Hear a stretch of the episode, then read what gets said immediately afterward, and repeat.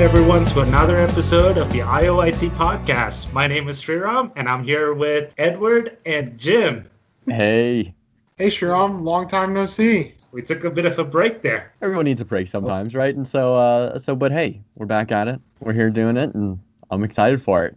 How's Yeah. everyone? Uh, how's everyone looking? Good. I had a pretty eventful 2020. You know, I got married. That was one of the reasons why we took a bit of a break. Jim, you had an eventful year too. Yeah, I was going to say at the end of 2019, I had a daughter. She's a wonderful bundle of joy, but definitely a big learning curve for a new dad.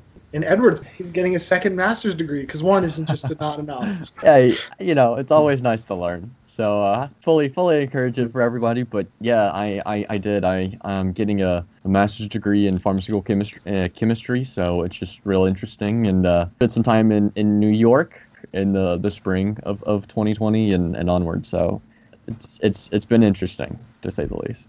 And on that note, Yeah, and talking with being in, in New York in uh, 2020, and I'm sure everyone around the world has seen different things about a new virus, the coronavirus called SARS-CoV-2, and I think it'll be a really interesting thing to be able to talk about vaccine development, the the technology that's been surrounding it, that's been able to to create some really innovative opportunities for treating the disease. But with that, I, I do want to just say that none of us are, are doctors or healthcare professionals and we're all just interested people trying to learn about science and all the different avenues that it comes from technology. And if uh, you or or somebody near you is uh, feeling like they have questions about it from a, a health perspective, you should definitely reach out to your local healthcare professionals, doctors, um, and, and people that are, are really trained in the area to be able to um, help you for your individual situation. For us, we're just looking at, at, at interesting science and interesting new technology and, and, and trying to discuss it. all right, and now with the legal bit over,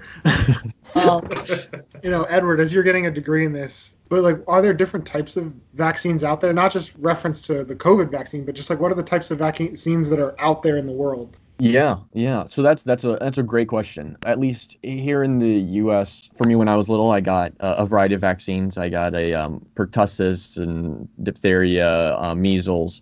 So a variety of different vaccines that are all meant to be able to combat a virus or pathogen in some sort that is has negative effects on the body and it could lead to serious illness or death. And so as you were were asking jim there's tons um, of vaccines. You know if you go on on the cdc website you can see that they list out a, a variety of vaccines and uh, depending upon how you count it there's 26 different ones that are currently available. And they all have different aspects of how they work inside the body. So even more specifically you can have a, a whole pathogen that's been tweaked slightly so that it isn't as bad for for your body and it doesn't cause any disease. It just allows your body to recognize what might be the disease or, or the, the virus if you got an actual one out in the wild so that your body can fight it. Um, you have subunit types that are just a little piece of the virus, and then you have other even smaller parts that are the internal components, the, the genetic code, which holds all the information for how it interacts with your body and can produce more. And, and I think that that might be an interesting spot to talk about because for anyone who's not in biology, um, it's a very uh, central piece to be able to understand of how life replicates itself and, and, and continues to, to produce more and more, which comes into the central dogma, as it's called, of biology but it, it's very easily explained as DNA makes RNA makes protein. That's the common way. And and what is what is that exactly? Right. So so DNA is the classic double helix that looks like a, a twisted up ladder that holds all of the genetic information in, in our bodies. It says it, it has a bunch of these little units called base pairs that are the A, T, C, G letters. Basically provide almost like a, a, a book of everything about what your body can make that, that Sure. go How does that relate to the vaccine, though? Yeah, that's sort of like the the overarching aspect, right? Is that is this everything has this bundled up bit of, of DNA, and if we Whether talk it about be a virus, a bacteria, pathogen that's out there, they all have this DNA or RNA, correct? Yeah, exactly. DNA or RNA, just like you said, is that it's not just not just DNA, and that's one of the things with the new coronavirus, this SARS-CoV-2, um, is that it's actually RNA that goes into the body, and so it's that second step that we were talking about. And then when that gets into the body, the body just naturally, since it is normally how it operates, it just picks up that RNA and it starts to copy it and it makes proteins and that helps to create a, the more of the virus that can then be spread to others as well Your own body, yeah. as in your own body. Yeah, exactly. Back in I think it was high school biology, and my biology teacher was saying that like viruses aren't living things because they don't contain all the mechanisms needed to make proteins or replicate themselves. That they need this secondary host to make the proteins. And I remember thinking that's the most efficient way of doing things. You know, it's like you contain just the important critical components and then you latch on to for human beings and you hijack their system and replicate more of the virus. Yeah. Yeah, exactly. And I mean that's that's the the incredible thing is that uh, like you said they don't have to make themselves. I mean they can't make themselves. They don't have that ability. Exactly. Yeah. They just send it out to somebody else. I mean it's it's almost like a contract manufacturing in a sense from like a Yeah. like a real world like you just send out all the information Yeah. to something else that does all the work and then, you know, makes a bunch Here's of it. here's here are the instructions. Yeah. So then, how do scientists create vaccines to like? Where does it stop so that the, your body learns to fight the virus as opposed to replicate the virus? How is the vaccine different from the actual virus? Yeah. So that's a, a, a good question, right? Because um, I think that's definitely top of mind for, for everyone when thinking about it. And I, I was listening to, to something from a, uh, a professor, Shane Crotty, who's at La Jolla um, Institute of, of Immunology. And, you know, it's that you don't actually get the virus, right? Like, if you were just to get the virus, it would just work, go immediately, everything. You get something that has a similarity to the virus so that your body can create this really complex immune system um, reaction where you can have these antibodies and these T cells and these B cells to be able to say, I've seen something like this before. I'm going to react to this because I know it- it shouldn't be here. Yeah. So you're just training the body to recognize. Yeah. So, so while you train your body to recognize that it is a foreign object that shouldn't be in the body, so you're not actually not always giving someone the virus, but you're actually training to react to an indicator that's also in the virus, saying this is not what this shouldn't be in my body. Let me separate it from the healthy cells and get rid of it, and you know throw it in the trash. yeah, yeah. Your body's really good at figuring out like what's not there. Sometimes it's it's it's too good at figuring out those small differences and you can get, you know, autoimmune aspects. But with the virus, I mean, inside of of some viruses and, and, and pathogens, your body is able to ro- recognize multiple components of a pathogen to be able to say all these things add up to say this is not good and this needs to get rid of it. And then specifically for the COVID, you know, they are recognizing this thing called the spike protein, right? What is the spike protein? Yeah, maybe we've all heard of, of the term right coronavirus. Um, and Yeah. there's there's two thoughts behind why it's necessarily called a coronavirus. When you um, look at it from a microscopy standpoint, it sort of looks like the corona of a sun with that little outer edge when you hit it with an electron microscope. But then it also sort of looks like a crown, right? You have all of these all of these spikes sticking out, which make it almost look like the like the like a you know a king queen crown aspect. Mhm. Um, and that is the initial component that sticks on to to your body. Hmm.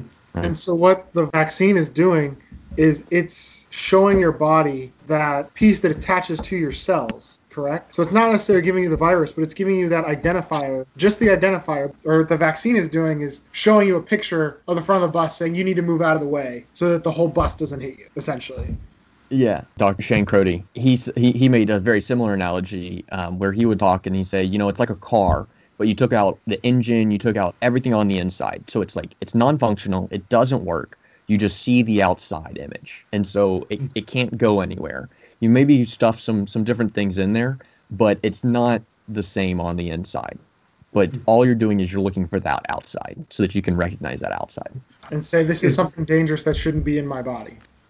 Is this like the first time that they're doing something like this, or is this what's typically done for any vaccine? So the general principle, I mean, it's been it's been used a lot for recognizing, right? But then what they're really doing, which is really cool, is they're doing what's called mRNA. So that, that middle part, right, that we say of the central dogma, um, where proteins are kind of the functional aspect of how our body reacts and, and works, and a variety of different things are protein.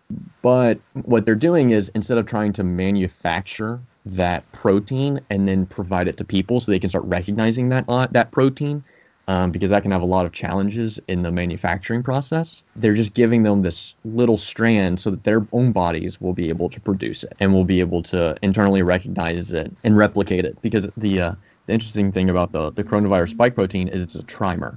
So it has three of these encoded regions, all that are identically the same, all stuck together to make one larger structure. So, you know, going back to your analogy of the picture of the car, you're not showing your body the picture of the car. You're sending it the, the file, and then the, your body prints that picture and then recognizes it. Is that that's a yeah. very stretched analogy?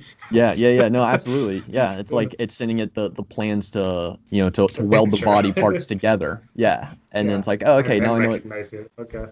Yeah. You know, one of the things that we've been hearing a lot about this vaccine is like how fast it was developed even the program in the US is called Warp Speed. So the, the speed and the way it was made seems to get a lot of attention. What makes previous, it so unusual?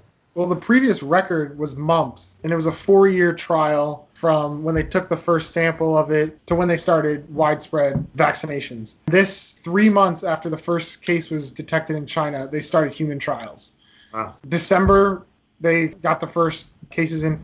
By March, they were already starting human trials for vaccines. Like it's absolutely crazy. And one of the things that really assisted them that I found interesting was AI and models thrown into these AI programs. And they're saying the AI came back with, hey, this is the part of the spike protein that you need that will help you identify that this is the coronavirus. So AI actually played a huge part in identifying what that spike protein was triggers that immune response from your body. So I thought that that was that in itself was fascinating, and that's one of the reasons they're able to put it into people's bodies less than a year after it was first detected. It showed up, and boom, we have a vaccine for it, which is just absolutely crazy that we're doing this. And I mean that actually opens the door for a lot of other potential vaccines in the future, um, using this AI to determine what the appropriate immune responses from your body. I was reading an article saying that this could lead ways into you know HIV vaccinations, and um, so it's just it's there's this is great in that we're using it for here and now, and we're able to sort this out. But this can also help with future vaccinations for diseases that we know about that we don't have vaccines for, and for future pandemics. Mm-hmm. we're able to do this and find this. And just the, the technology out there to identify this is just absolutely crazy nowadays because in order to unfold that spike protein can take a very long time um, to you know, map it and do all that stuff where you throw the data at AI and it's able to help out a lot. I mean, AI is not going to do everything, but it is helpful in getting you pointed in the right, scientists pointed in the right direction. Yeah, and I mean, you know, talking about AI and the new technology, it's it's it's amazing and it's fascinating, right? And the the first pandemic that's been talked about is is the uh, the pandemic of 1918, the flu pandemic of 1918, right? And and back then they didn't they didn't know what viruses were. You, it wasn't able to be imaged. They were they were simply just too small, right? And um, back then it was thought that it was uh, a bacteria because that's what we were able to see.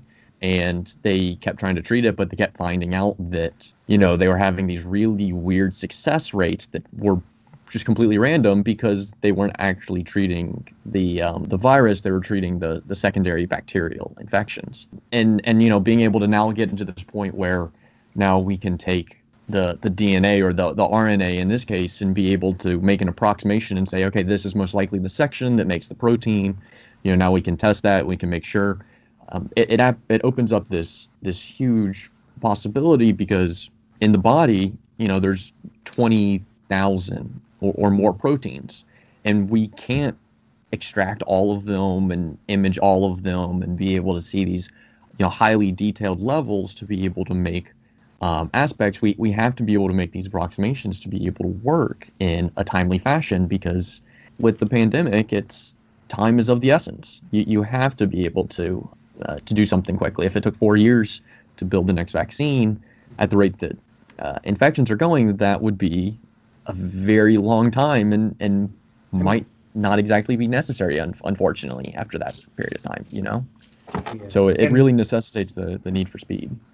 Yeah and i think one of the important factors we need to emphasize is that this this development of vaccine didn't happen in a vacuum that there were years and years of basic science research that led up to this creation whether it be the tools of genomic sequencing or AI technology. So like basic science research laid the groundwork so that the scientists developing the vaccines were able to use those tools to tackle this problem.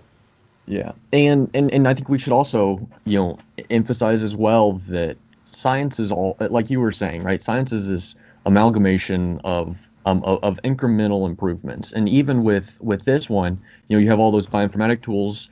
The mRNA technology has been uh, uh, it's being worked on for the last 20 years to try to to find its use case, to find a way to bring it out. So people can go read about this scientist Katalin Karikó. She's the chief scientist for BioNTech, or the Pfizer partner in developing this vaccine, and she spent 30 35 years of her career learning about mRNA. And in fact, she almost she didn't get a tenureship because people thought the research she was doing at mRNA was meaningless. This is back in like 1990. And she just kept at it. And now here's all this basic science research that's enabling the the doctors and the scientists at the, the pharmaceutical companies to develop this vaccine at such a fast rate. That's incredible. What about the other aspect of doing it this fast? Has it been rigorously tested or? Yeah right. I think that's always always a question. Um, and, and, something that i've really found interesting right studying pharmaceutical chemistry is is how do you make sure that when you put something out into the public um, into the people that you're not going to be doing bad by trying to do good right? How, how do you ensure that safety? And, and that's always the top um, aspect that the fda um, looks at.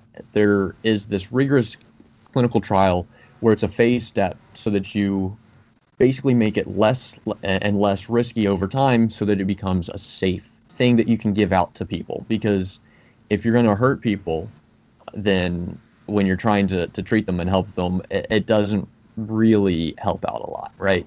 And so they have this system where it's called clinical trials. Um, and so I think there was a lot of talk about clinical trials and um, and people going and doing them and where they happen. And so I believe for the so far, you know, we're talking here in the, the very beginning of, of 2021, it looks like about two have been approved in the U.S. England, I believe, has has implemented a, another one. And between those, I believe that 70,000 people um, have received vaccinations um, to look at that safety and efficacy.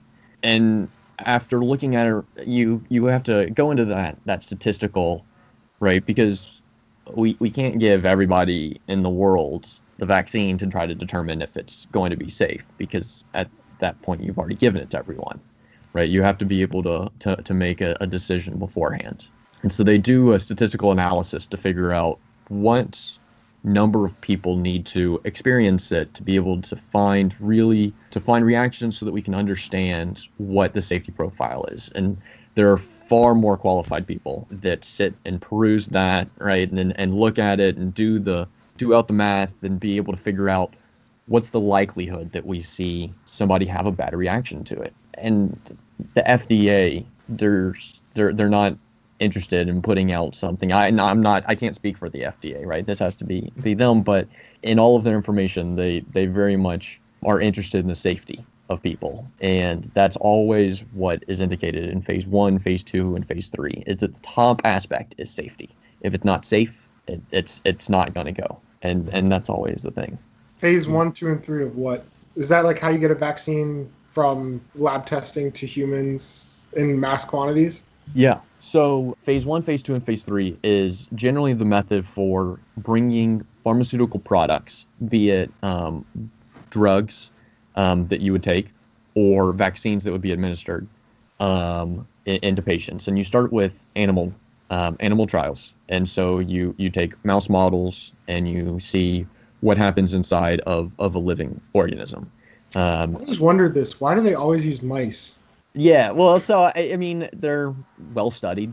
Um, we know a lot about them. They're relatively complex systems. We have been able to create a lot of different models of mice that can be able to emulate um, potential for the the human condition. Now, there's always the caveat that because it works in a, in a mouse doesn't mean that it works in in a human. Um, and there's always ways to try to find new aspects. You know, if we want to go into into the weeds, um, you can always have like organoids. Basically, you can grow up many models of, of, of human organs to be able to test it. But Right. um, the best way, right, is is it's the first complex full organism to test in, right? And then phase one truly is first in human. That's that's the the name provided for it. It's first in human because it's the first time a human will ever have the the drug or vaccine um, inside their system to see what happens. And um, and that is the all of them are, are highly regulated, but that step is is really being looked at to say is this safe? And so we use healthy humans that aren't at risk for serious side effects usually. And so you say, okay, if I give it to a healthy human being that has no indication of having any serious side effects, is it okay?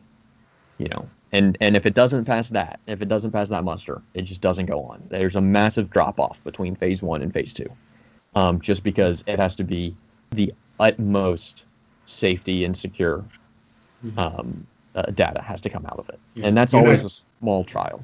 And at that point, they're not even looking at whether the, the drug works. They're just looking at whether the drug causes any side effects. Yeah, yeah, and in most cases, and so you can have microdosing where you give such a small amount that it doesn't actually create any create any physiological change from like a disease perspective, but you'll see a response by the um, immune system, and it's like one to ten patients. I mean, it's a very small amount, um, but you can see it, and then it moves on to that phase two. So you you know you don't look for any efficacy, anything. You move on to the next phase to say, okay, we know it's safe. Now let's see if it actually starts to work, right? And then you can start building. I think in these in these recent ones, I think they had about a thousand um, patients in their phase two. And of course, the first line is is it safe? Do we have right? If we see one one reaction inside of a thousand, then inside of the human population, where we have billions, right?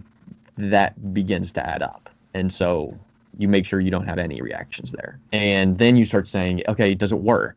You know, and, and usually you'll have two two or three test groups to say which one works the best. And then where can we move that into another one where now you get into um, these models where Moderna and um, and Pfizer are using 30,000 people, uh, you know, up to 30,000 people, and and still you have to look say, okay, do we have one reaction inside of 30,000? You know, because then can we extrapolate that and say inside the U.S. even um, we have 330 million people, right? And so if you have one in, in 30,000, then that would be then that would be about 11 uh, 11,000 people. So is that the phase three when you get to that many people, the thirty thousand? Yes. And yes. so, but you can, but that is still really well regulated because, like we found out with the Pfizer vaccine when it was first introduced in the UK, you know, people that had bad allergic reactions to other things had a inflammatory response to this as well. So they said, all right, if you have bad allergies, don't get this right now. We are going to try and work on the next thing because they, it's not like, oh, we're just if one person out of thirty thousand doesn't get it, they're just going to scrap it. They're like, all right, well, why did this happen to this type of person? So usually you get to phase three, it's probably pretty safe in most humans, and then they start looking for the outliers of what can cause problems. I mean, is that why, like in some of these drugs, you, you know, these commercials you see on TV, like if you have 10 symptoms, you need to make sure you go get checked out. Yeah, right. And and that's uh, that's actually a really a really great point.